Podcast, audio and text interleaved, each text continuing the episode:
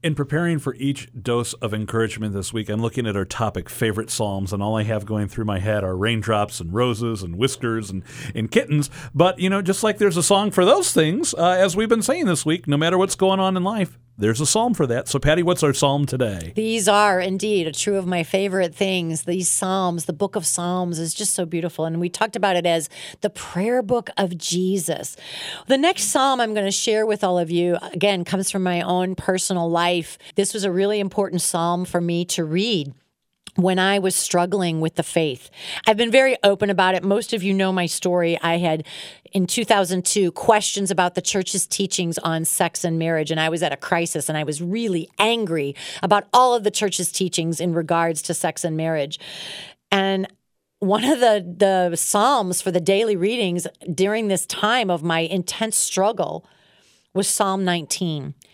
And I offer this for anyone who's struggling with the faith. Maybe you have questions. Maybe you're bitter or angry about the law of the Lord or the law of the church or the teachings of the church. So here are the words of Psalm 19 The law of the Lord is perfect, refreshing the soul.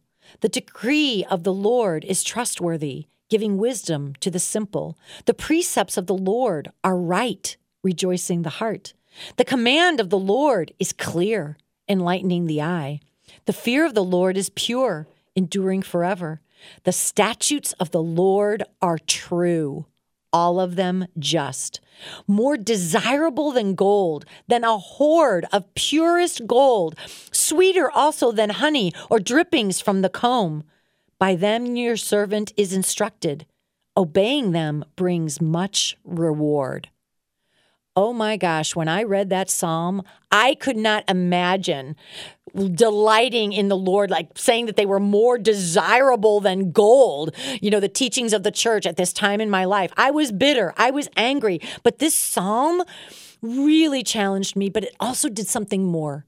It softened my heart because I knew that the word of God was true. I knew that the law of the Lord is perfect, refreshing the soul. I knew all of these things. And when you put it all together and read it, it was so beautiful. So the question for all of us is do we believe this? Do we believe that this, the words I just read to you, Psalm 19, that this is the word of God inspired by the Holy Spirit? Do we believe that the statutes of the church are the statutes of the Lord, that Jesus and his church are one, and that he's the fulfillment of the law? Do we believe that in following the church's teachings that my life will become quote clear, enlightened, pure, refreshing? And a life of obedience is rewarding. I mean, those were all the words from this psalm.